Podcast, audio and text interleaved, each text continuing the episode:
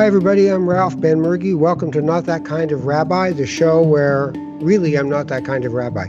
I am a spiritual director. It's one of the things that has happened for me over the period of my life. And uh, uh, it's not quite the same thing as being a rabbi. And one of the good things about it is you don't have all the congregational duties of a rabbi. You don't have to be there every time and have everybody judge whether you were a good rabbi or a bad rabbi that week, whether you were entertaining enough as a rabbi.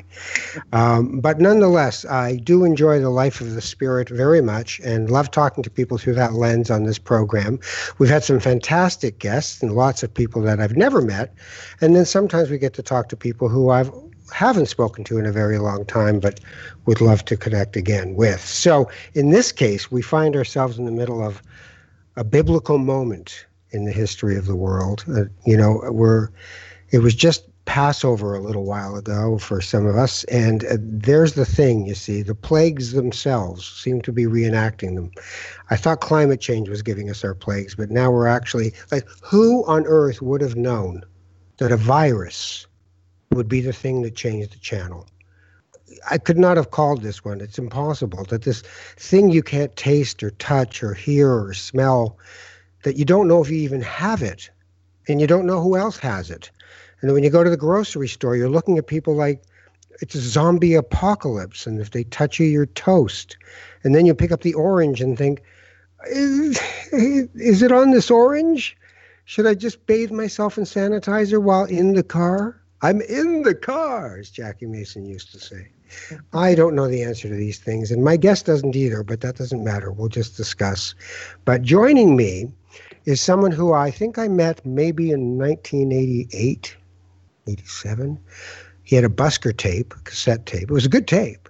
Uh, and uh, we ended up doing some interviews on radio, on TV, and uh, one thing I'll never forget is we ended up at the Dawson City Music Festival and to find our way to our airplane in the middle of the night. And there was one guy at the jam who would, you know, especially men are convinced they can play drums. All men think they're funny and they can play drums. And this one guy was playing a hand drum and uh, Tyler, the drummer for the Barrett Barenaked Ladies at the time, looked at me with the look of, if I could kill him and get away with it, I would kill him and get away with it. so that's how it worked. Steven Page joins me now, and I'm very happy to uh, to see you. How are you, sir? I'm well. I'm well. I'm hanging in. I'm still alive. No virus that I can tell yet. Yeah. How are you? Well, you know, um, I've I'm kind of on the side of this. Like it's very hard sometimes. I've got still got two. Believe it or not, your kids I think are like what 19, 22, 17. Yeah, not, 19, uh, 21, and 23. Right. Yeah. So I've got a 33 year old and a 30 year old, but I've got a 10 year old and a 14 year old. Wow. Right. Okay. That's commitment. Yeah. So I've got the homeschooling thing and the occasionally my family's driving me crazy thing. And then there's the thank God I have a family thing. Right. So there's all that going on. But there's also this thing of, is this our moment? I mean, God forbid it's, it, you know, for some people, this is their moment, like John Prine, for one. Yeah.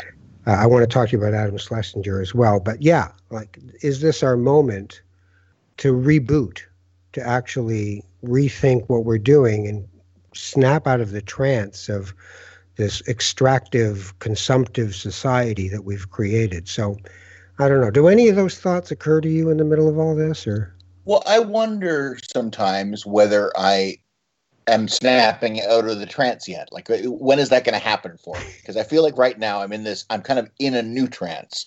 In the first week of the panic, when things started to shut down, I was very productive writing a bunch of new songs and recording them and putting stuff online. And, and then you kind of see the rest of the world doing that same kind of thing. And i kind of retreated.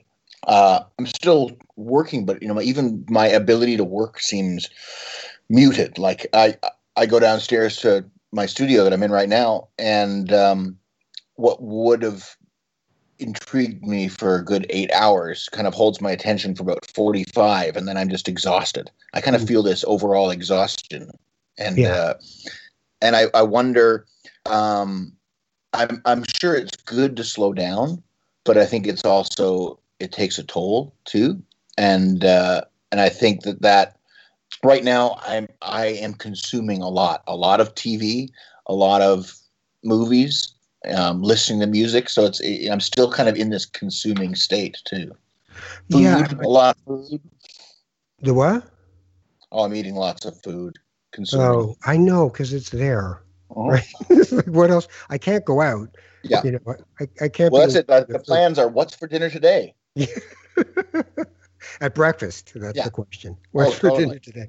But there's also this need to feel productive, Yeah. right? That you're not worthy if you are just just relaxing, just That's right. stopping, just going on sabbatical. And, and so, did that push you a lot too at the beginning of this? Uh, I think at the beginning, I was one of the things was when when things started to shut down. I was uh, at the Stratford Festival working on this musical that I co-wrote with Daniel MacIvor, and it's something that we've been working on for seven years now. And it was finally coming to fruition. We were working with the actors and director and the whole creative team, and it was supposed to be opening in June. And then they sent us home.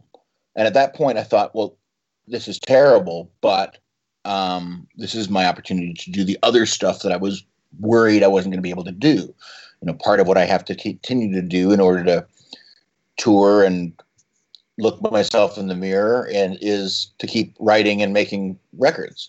And I didn't know how I was going to have time to do that. So first thing I thought was, great, here's a chance for me to finish my record. And it's taken me just as long as it always used to take me. And I don't, I don't know even know what I'm squeezing the work in between now. So, why do you think that is? That it's taking you just as long? Well, I've had to tell myself just what you were saying that it's okay to take the time and not be as productive or not have not have to show how productive you are Yeah. because productivity especially in, in in a creative pursuit a lot of that just happens you know up in the brain pan and it's it's it's not always in the exercise of of putting the you know pen to paper or uh, you know notes on tape or whatever else that sometimes it's just about processing. And it's also it's about looking at when i look at lyrics that i've written and i think well how do they fit in a world that i don't know what it's going to be when this finally sees the light of day? Um, and i'm pleased that some of them are about bigger things things that i don't understand. And that's um, you know Like there are some songs about well there's some songs about trying to get my head around um, things like uh, quantum physics or the idea of and you know it's some of the stuff that, that i think you like to talk about like stuff like the idea of what is god. You know when i've when i've approached religion in previous records like my last two for example a lot of them a lot of it is my critique of people who i find to be blindly religious. Or religious as a as an identity um, at the at the expense of reason or empathy or um, uh, open-mindedness towards things like science or public health or whatever else. Um, and now that kind of interests me less and less. I think we see it so plainly in front of us on the news all the time especially you know i live in the states so look at, Yeah, look yeah. what's happening down here. Um, that i think what has interested me more has been well what why don't i understand what i don't understand? I'm not a dummy but there are things that there are are whether they're scientific concepts or spiritual concepts that are beyond my grasp and that to me is fascinating and worth writing about You know, uh, it's interesting. I used to always uh, joke, I think, with you as well, that you were the cantor. You were the, the sure that's what my mom always wanted me to be Well, well, you know, and sometimes when I've heard you singing uh, over the years, I just thought, no, no, he's he really is a cantor. He just doesn't know it, because because when you're hitting that angelic note, and the person is listening to it, music is a form of of worship, and it brings people together in congregation, and all those people who come to your concerts, and you know, I guess these days they take their phones instead of big lighters, and you know, moving back and forth. They're they're they're searching, they're yearning for for more meaning in their life. I mean, Yeah. you feel that, right? Yeah, and I've I've learned that more and more as I've gotten older, and you know, since, since I left Barenaked Ladies, you know, trying to kind of find my place in the world and what's the value of singing the old songs or that kind of thing. And right. I realized over time that, like, let's say singing an, an old song like Brian Wilson, um, which I wrote when I was 19, and you think, well, God, I'm almost 50 now. It's like it's not really the same person, but um, it's all part of my journey. It's all part of my life story. But even bigger than that, it's part of the audience's life story. And to have some songs like that, or if I had a million dollars, whatever else, as as as maybe even as light as if I had a million dollars might be, I realized that I was lucky enough to be involved in writing like a campfire song. That like a, a, song like that has nothing to do with me anymore. It has hmm. to do with the audience and their lives, and whether it's the soundtrack to their first year in university, or it's their camping trip, or it's the song their grandparents sang, or whatever it is now. That's what they bring with them when I sing a song in concert, and when they're singing along with me, they're just shooting all those those memories, the, their own memories, into into the room, and that's amazing to me. Yeah, well put, well put. I mean, I think about like your mother was Jewish, your mm-hmm. father converted to try to keep your mother's family happy. It didn't work. They could have cared less. Um, did you get any kind of religious upbringing, or was it just kind of a con- bunch of confusing signals? Oh no, absolutely. Like I went to religious school from like from the age of six until about 17. So I had bar mitzvah, and uh, then we did a confirmation class where they sent us to Israel for the summer when I was 17. And uh, like we had our our uh, Zoom Seder this uh, this mm. Passover. And the funny thing is, like my dad, my parents had the Seder on the first night, and it's just my mom and dad because nobody else was around and or allowed in. And my dad still insists on reading the whole Haggadah. so you know, even though so he's the, he he's the guy who wasn't born Jewish, but a lot of those traditions he takes very very seriously. And you? Yeah, it's a funny thing. Like my kids, you know, I have so I have two stepkids as well. Okay. My wife uh, has uh, has a daughter who's 21 and a son who's 15, and uh, and uh, you know, we, there's there's kind of no religion in our house when we're uh, everyday life, apart from if you know I do have a mezuzah on the door and right. uh, light light light the Hanukkah candles when I think of it and that kind of thing. Um, but uh, but my kids, um, my ex and myself, we actually had them converted. Um, yeah, because Carolyn didn't convert, right? Your that's first. right. But she, but she um, was very keen on raising the kids Jewish, and you know we were members of the the Danforth Jewish Circle. Yeah, good uh, one, good one. And the kids all all did their religious education through there and their bar mitzvahs, and a couple of my kids continued to teach there, taught part of the bar mitzvah class and stuff. Um, so they, it's very much part of their identity, um, and uh, you know something that they that they feel is is them. So when you think of spirituality in your own life now, like you were saying, you're some of you right, so a part of you right now is actually has the time to think of the really big questions. And I think it's in June you're going to be 50. Is that right? Yeah. yeah. So for everybody, there come these points. I always find birthdays with a zero in them kind of yeah. slap me in the side of the head like, what? I have to say what? So where does that leave you when it comes to those, you know, why are we here questions? I don't like it's I was gauging this year more by the fact that my musical was going to be on yeah. stage and that was going to be my my 2020 and my 50 year.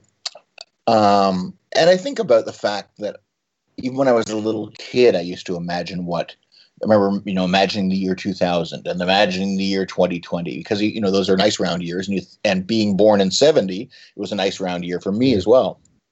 Um, but uh, but I, I don't know if, if if it's like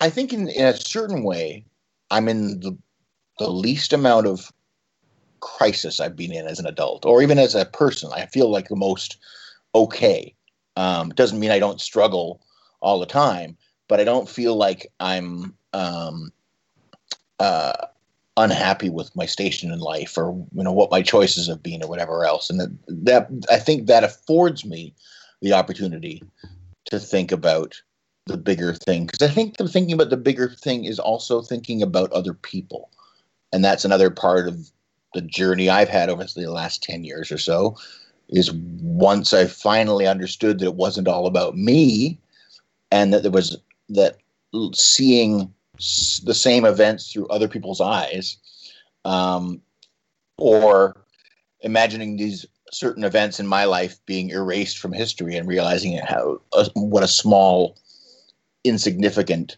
effect they would have on the world. It kind of gives you gave me peace as opposed to anxiety. Yeah, you know, it's interesting in spiritual journeying. There's there's a guy named Richard Rohr who's a Christian mystic, and I, I really like his stuff. I get his emails regularly, his daily uh, meditations, and he's a he's a, uh, a Catholic uh, of the sort of high spiritual order uh, as opposed to the high rules order. Uh, but he's got stuff that really makes you think about the ego and what place the ego has in getting in our way Right. It doesn't help us as much, especially you know as performers. I remember when when I was more of a performer, where I had you know I was a stand up and I would get out there and you just realize that I remember I somebody got this horrible review, a friend of mine, and he was crushed. He was just like, how could they say that? Like I worked so hard on that show, and what do you mean it sucks? And I said, look, it, you, here's the thing: you got to either believe them. if you believe them when they love you, you got to believe them when they think you're a joke. True. You've given away your power. So you got to know yourself. You don't need somebody to tell you if you had a good show. Like when somebody would tell me I had a good show and I didn't, I'd be more upset with them for doing that. Don't cheer me up. I'm perfectly aware that sucked. you know. Well, and then uh, I, I I learned fairly early on that sometimes I was totally wrong. Like my sense of oh, that was a me- mediocre to terrible show, and somebody who'd seen us a hundred times would say, "That's the best time I've ever seen you guys," and your mind does a million things, thinking, "Are you an idiot, or am I an idiot, or like what show do we just watch there?" But maybe it's because part of you is working so hard yeah. to keep the quality of the show up, and the other part of you has kind of already given up and on stage. and I think there's that balance. Yeah, yeah. Yeah. Laurence Olivier came off stage and there five standing ovations at the end of his performance he had given. Great British actor, you know, and he walks off and he's really upset. And the stage uh, manager said, Sir Laurence, what's the problem? Like they they loved you. And he goes, I don't know what I did tonight. I just right. don't know. Yeah. I was so but the problem was he was so present that he didn't have that self censor sitting on his shoulder going, You're not singing that right, or you're not doing that line right, or you didn't stand right. And he lost that be, by being totally present, but then he just knew he could not repeat what he did that night, which is a big mistake any artist makes. Is I think I'll do last night's show. It killed, right? Well, I remember doing a, a show, a corporate show, must have been 20 years ago in Las Vegas for like the Dodge Dealers of America, and it was um, you know whose median age is probably seventy five, yeah. and I think it was they, it was when they had um, big a big awards night and stuff for um, Chrysler the night before, and they'd had Celine Dion, and you know huge star, and then the next night for Dodge they had Barenaked Ladies, and it was kind of you know they they, they all knew they were the, they were quite the, the successful brands. Um, but we had Dana Carvey was was on before us, oh, yeah. and he walked off stage, and the audience was very tepid towards him. And I was we were talking to him, and you know said that um, you know the audience didn't really like they were kind of a shitty audience, weren't they? And he said he said, "Yeah, it's their it's their fault. Like I realize it's you know that this act works, and if they don't like it, it's their problem, not mine." And I, mm. I've never heard because it was the opposite of the way we always work. We were always like, "Do you like us? Do you like us now? Do you like us now? What if we do this? Do you like that?" and it kind of like made me. It was the first time I thought about it that way, and it it felt so kind of callous and not the reason why we performed. But sometimes it gives me some comfort to know it's okay to know that what you're doing is works. Yeah, and, I mean, I'm kind of torn on that. I think I have a, an, a, uh, an obligation as a performer to invite the audience in. And I think that sometimes if they don't get it, it's because I didn't do. It's not because I didn't do a good enough job with my show, but in the way I presented it that night, I didn't open the door wide enough for them. Right. So you said a few things that make me think about what something that sounds like it's grown in you over the years, and that's compassion. Would you say that's true? So, yeah. I mean, uh, God, I'm not perfect, but it's it's certainly uh, it's certainly far closer to the front of my mind than it, than it ever was. I think um, I spent my younger years very focused on what I was doing, and I mean that was a good thing, and um, was always um, I think compassionate about um, people in general, about you know helping out, about uh, raising awareness and being charitable and so on, but working in the room with other people, probably far less uh, aware of other people's point of view, other people's feelings. Uh, far less. Uh, I probably valued it far less than I do now. You know, I think about when I when I work now in whatever room, whether it's at Stratford or whether it's with the Steven Page trio that I play with now. It's so effortless in a way. Like you work hard, but it's it's emotionally effortless um, because I've learned to trust the people I work with and hand things over to them. And you know, I look back at the way I was in my late teens and early twenties, and and I think, God, like, why was I so wound up about all that stuff? But I felt, I think then I always felt I would lose myself if I didn't stand my ground on every little bit. Well, I mean, not to be too hard on yourself when you're 19 or 20 or 24 or 28 or whatever. Um, there's a lot more at stake, we think, in terms right. of our worthiness. Am I really, especially when you get success? You got success, and people were lining up to see you, and you have to. I mean, for some people, they they're walking in the backstage door and they're seeing this crowd out front and thinking, "Me? Oh crap! I better do this well." Or what? Why me? Not me. Like you're not really actually here to see me. So it can really play with your. My, my thing was always well, as long as um as long as these people don't catch on that I'm a total fraud, then everything's fine. But anything I can do to make sure that they don't know the truth, that wow. I'm not worthy of this. But that's heavy, man. I mean, th- that's a heavy, you know, sort of cone of silence, you know, get smart cone of silence of I hope nobody knows what we're saying in here because if they find out I'm not actually Steve Page, that I'm just a guy. That that's a lot. You know, one of the things that I didn't know is that there were challenges for you with mental health. Mm. I didn't know that. I, would never uh, intuited that in being around you. Uh, and I, I, read something about bipolar, and I don't understand bipolar. So I was hoping, if it didn't bug you, that you could tell me a little about that. Well, I I have mixed feelings about diagnosis in general. It's such yeah. an inexact science. uh, when it comes to those, there are certain certain mental illnesses that are much more easily diagnosable, and many of them are much more severe than what I've struggled with. But I've gone, you know, for for the the multitude of doctors and therapists I've gone to. I mean, I was first diagnosed as bipolar by my family doctor um, mm. in the course of five minutes. I mean, it, um, how did you that reliable? How did you feel? I, I felt like giving up because you know part of that is that here's a, here's an antidepressant, and here is lithium to combat your manic episodes, and you're going to need to take that for the rest of your life.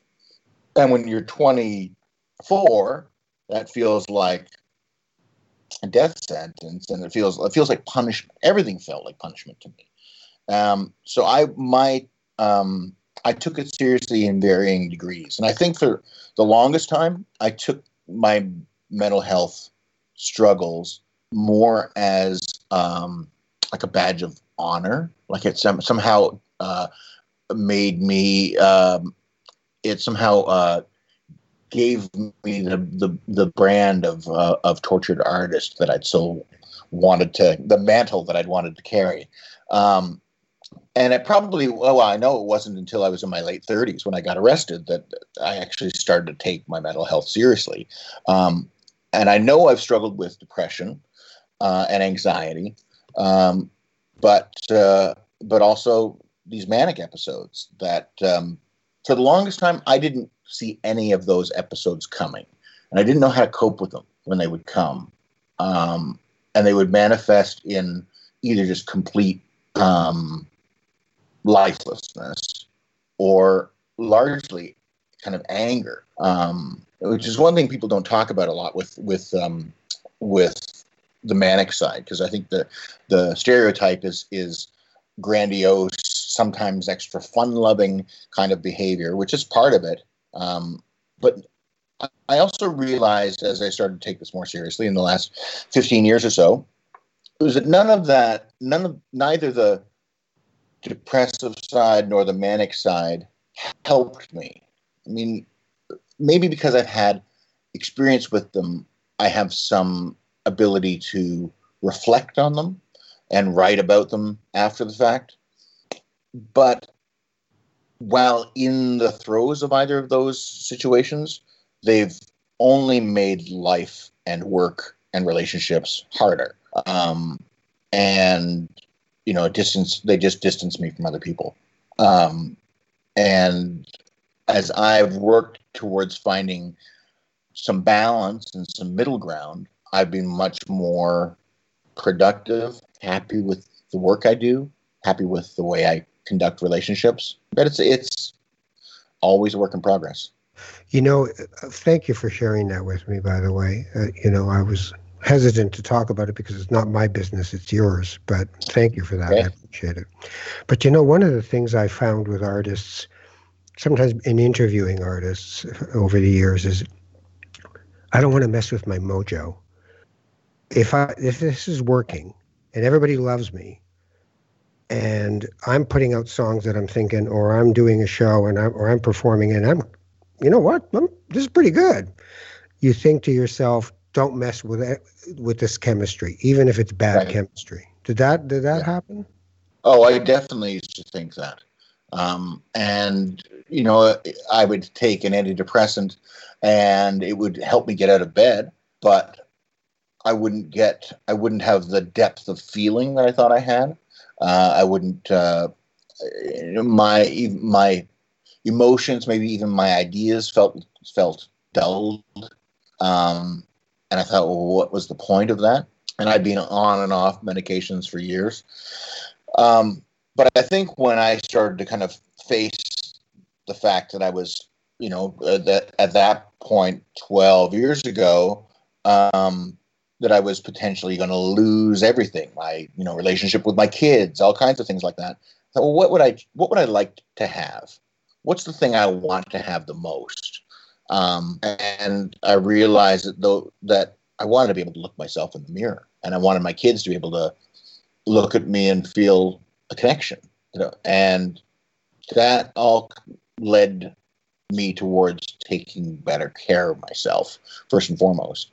And then the fact that I could still do work and realize that I started making music that I was as proud of or prouder of than I'd ever mm-hmm. done, um, then that old argument of, of losing my mojo didn't mean anything.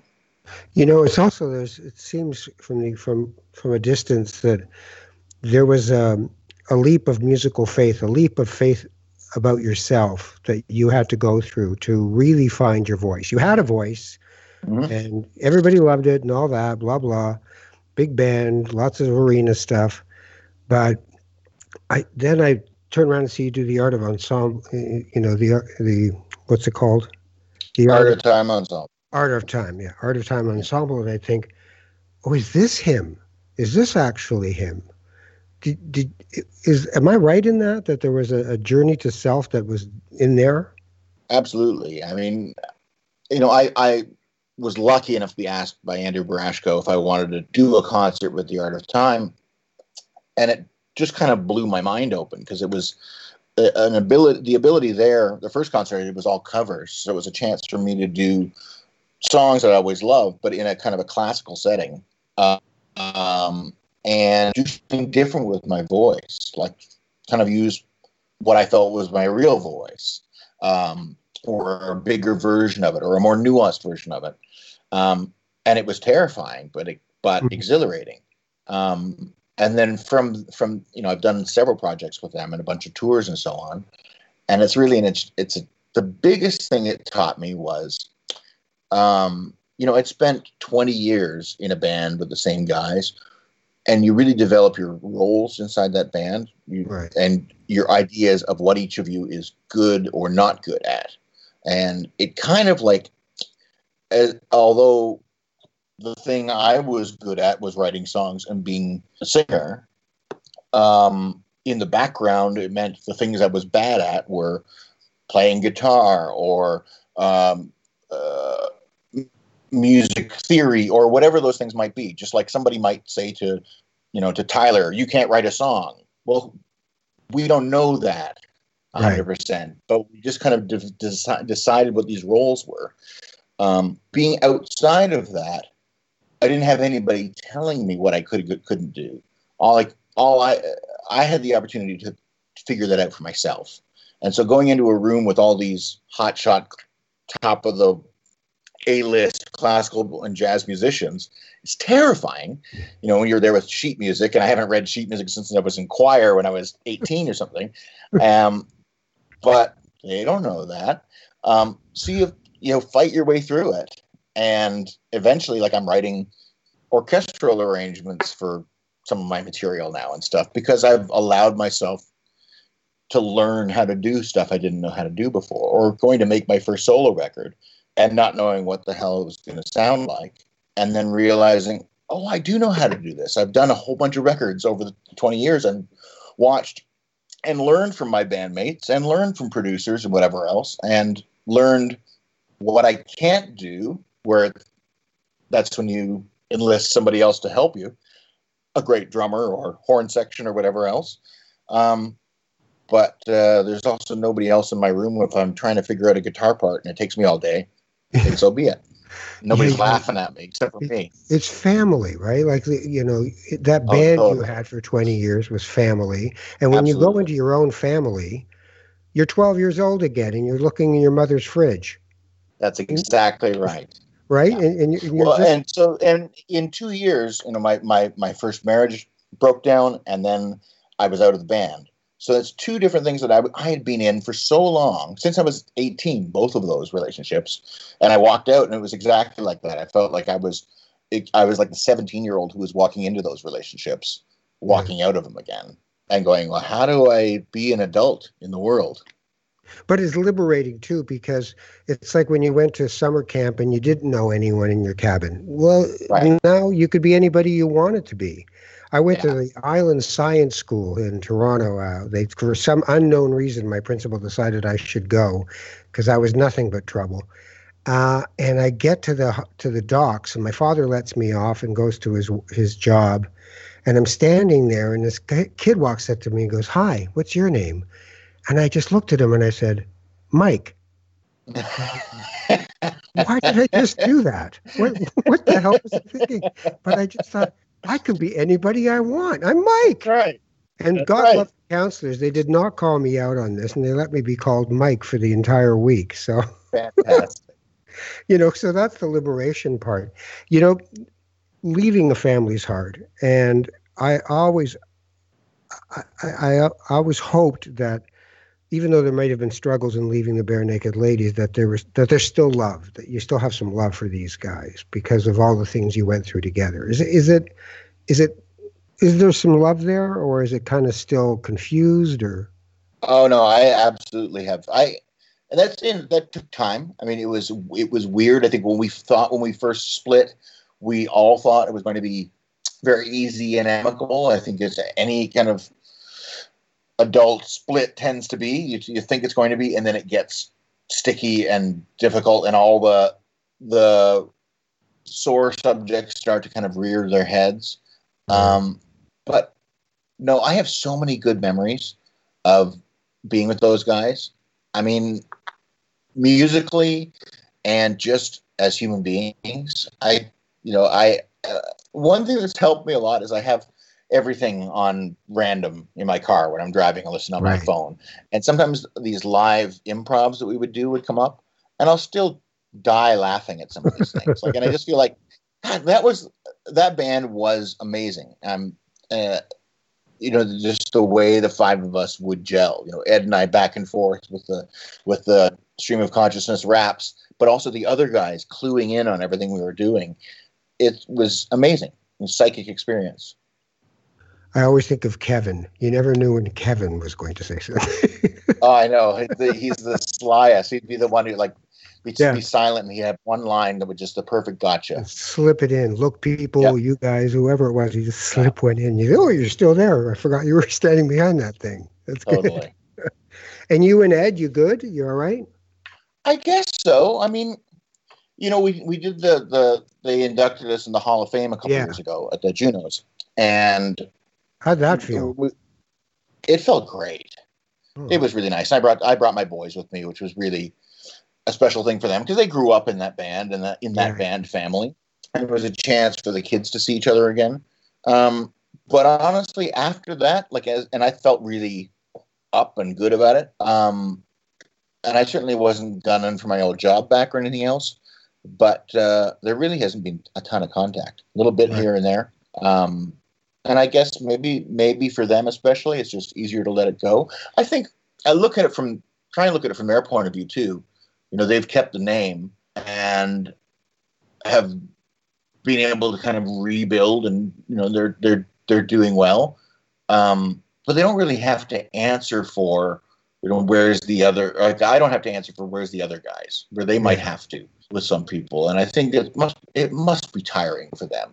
Just you know, still be making you know x number of records after that, and still have people asking.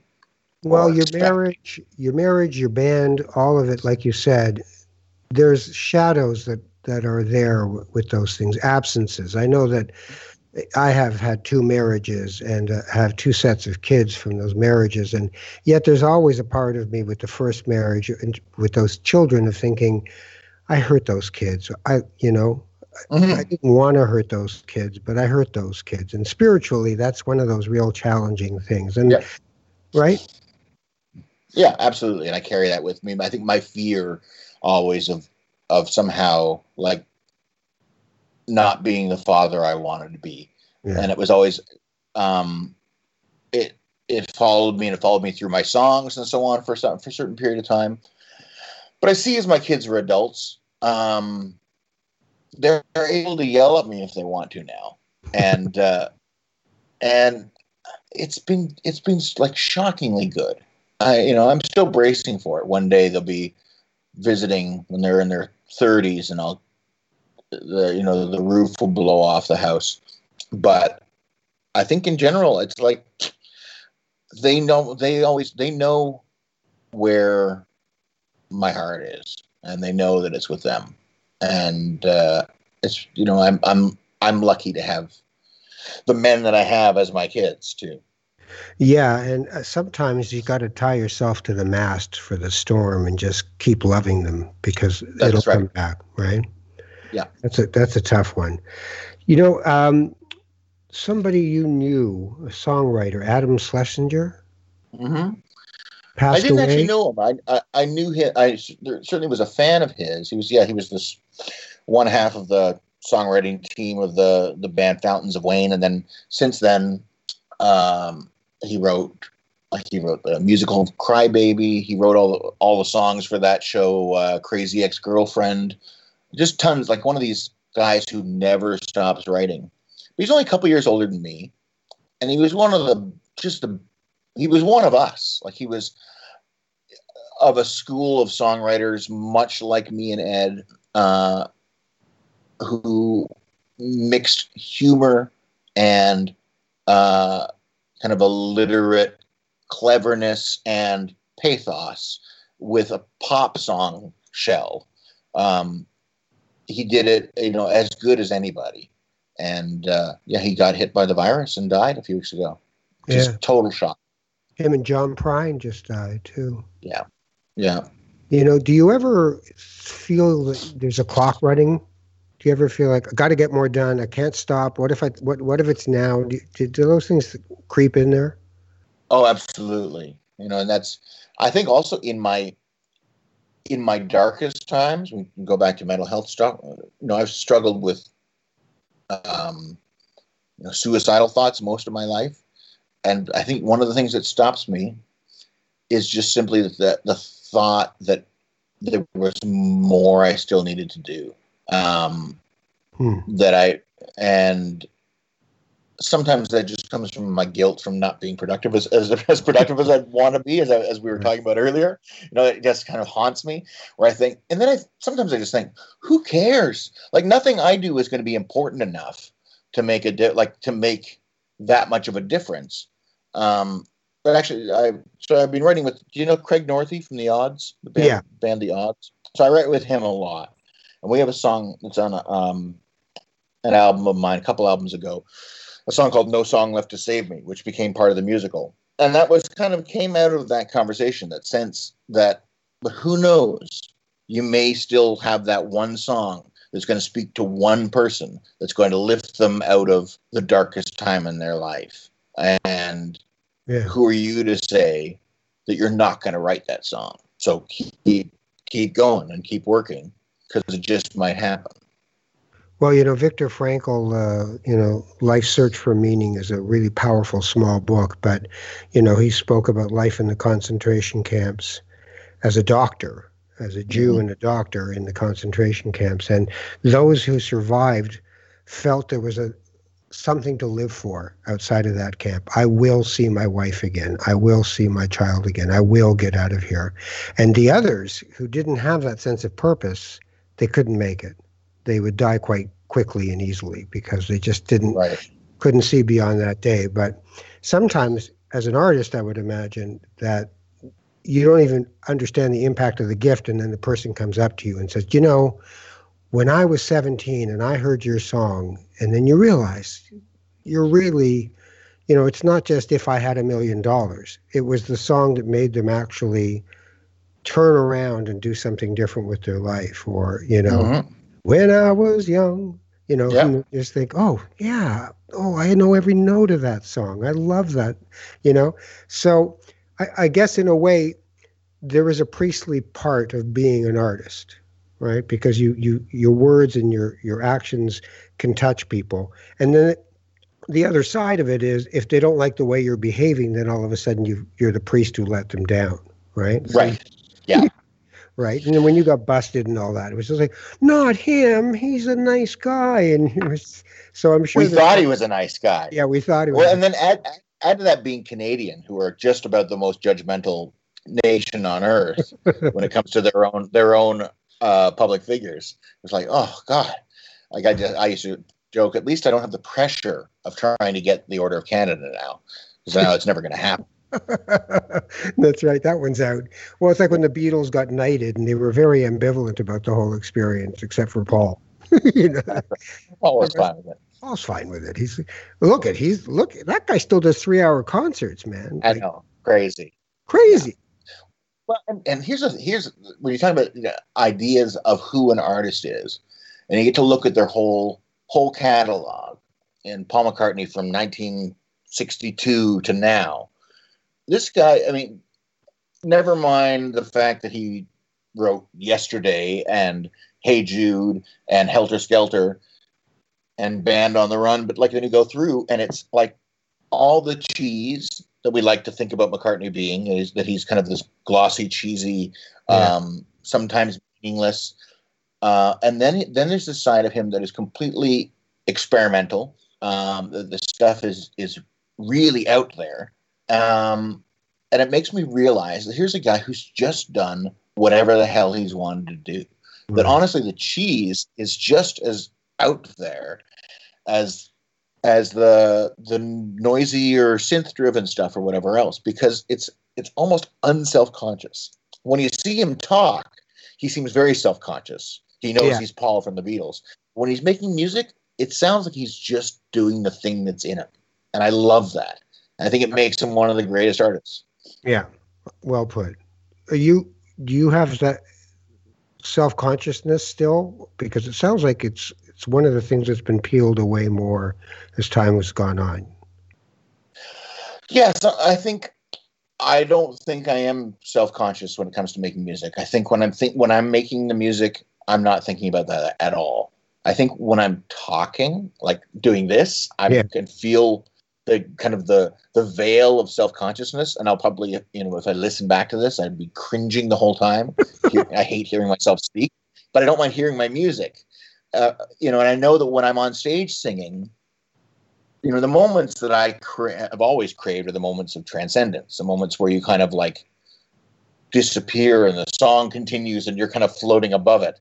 The worst feeling, of course, is when you wake up in the middle of the song because it's a song that, like a, the old apartment or Brian Wilson or something that I've sung a million times in my life, and I've been transcending through half of it, and then something will kind of jolt me out of it, and I'll think, did I sing that second verse?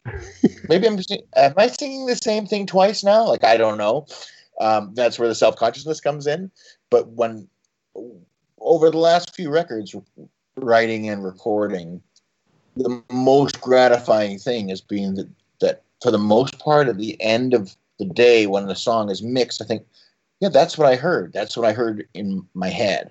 And I love the fact that I'm able to now unveil that or I have the tools to be able to put it down and make it actually sound the way I'd imagined. And that's, uh, you know, I know I don't have the audience I once had. So I think part of you thinks you're not thinking as much about the audience, but you're always thinking about the potential of an audience. You're thinking about is somebody who who's going to hear this are they going to connect to it in the same way that I'm connecting to it? But I guess I've also learned I don't. People can listen to music however they want to listen to it, and get out of it whatever they want to get out of it. They don't have to get my meaning or the reason why I I sing something. It, as long as it reaches them in some way, I'm okay with that. That's interesting, right? That idea that you used to have an audience where there was an arena of people, and now there's an audience of people. Right. But then you, you have to still value the work, but not with the same measuring stick. That's right. right. Exactly right. I have no expectations of it, uh, you know, selling a ton of records or anything else. But I do feel like as a it's something that I need to stand next to with pride and and say this is an accurate reflection of who I am and where I'm at right now for anybody who wants wants to hear it. And be true to yourself, not just go. You know, I could write that hit thing again. That that would work right. well. Right. I, am not good at the at the um like Im- imitating other artists. I'm not like I was never a good enough player to be in a cover band.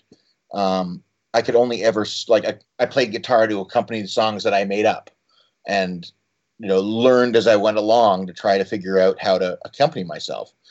But like I could never imitate somebody else's playing. So because of that, I'm kind of stuck sounding like me, and that's right. totally that. Uh, now I go, oh, that's good. I'm glad because I think otherwise the easy thing to do would be let's make this sound like so and so. Let's make this sound like so and so. Yeah, and that's not my not my world. So after June, what is it, 22nd, your birthday? Yep. Yeah. So after June 22nd, there's that other side. 50 is the other side. You, you, you yeah. can't be a kid anymore. Um, where where do you see the journey taking you? Your kids are, are grown. You got one 15 year old as a step kid, but your kids, for the most part, are, are really into their journey, and over the next few years will really solidify some of those pieces. You're happier than you've been. You're playing music you you care about, but where do you go as a person from here? Do you think? I don't know. I think you know for the next few years, like I think in the music business, it's going to be such chaos a year from now that I think trying to figure out how to keep the lights on is going to be an interesting thing that's going to be pretty all consuming. Because um, all the shows that are canceled now are all in the process of being rescheduled for a year from now, which is way far in advance. So, where I would normally want to schedule a tour six months in advance, I'm now going to have to look a year and a half in advance before anything's available to get booked into. So what am I going to do for the next year in order to kind of keep things going? I think we're going to have to see some. I'm going to have to start innovating in a certain way to try to to try to drum up uh, business, which is a weird way to look at it. Because I've been so lucky since I was 18. This is the only real job I've ever had is making music. Um, so focusing on how to do that in a way that that keeps me both sane and uh, fed is probably going to be the focus of the next couple years. Um, but like writing this musical, maybe hopefully that'll be on next year. Maybe maybe they'll reschedule it for for next season. Um, I'd love to write another one. I mean, I have ideas. Probably need to find collaborators on that, but uh, you know that's that's a whole new discipline. Like things like going to rehearsal one day and as far as I'm concerned, the show's written, and we realize, oh, this character needs a different song here. So let's scratch this song and let's can we write a new one for here? Can you have it here tomorrow? It's not normally how I yeah. operate, but I go back and I write some stuff, and I have to get it down on on uh, like record it and so that the copyist can write it out for the music director and everything else. And there's somebody singing this new song the next day. It's such a trip. I love it. So I would love to do more of that.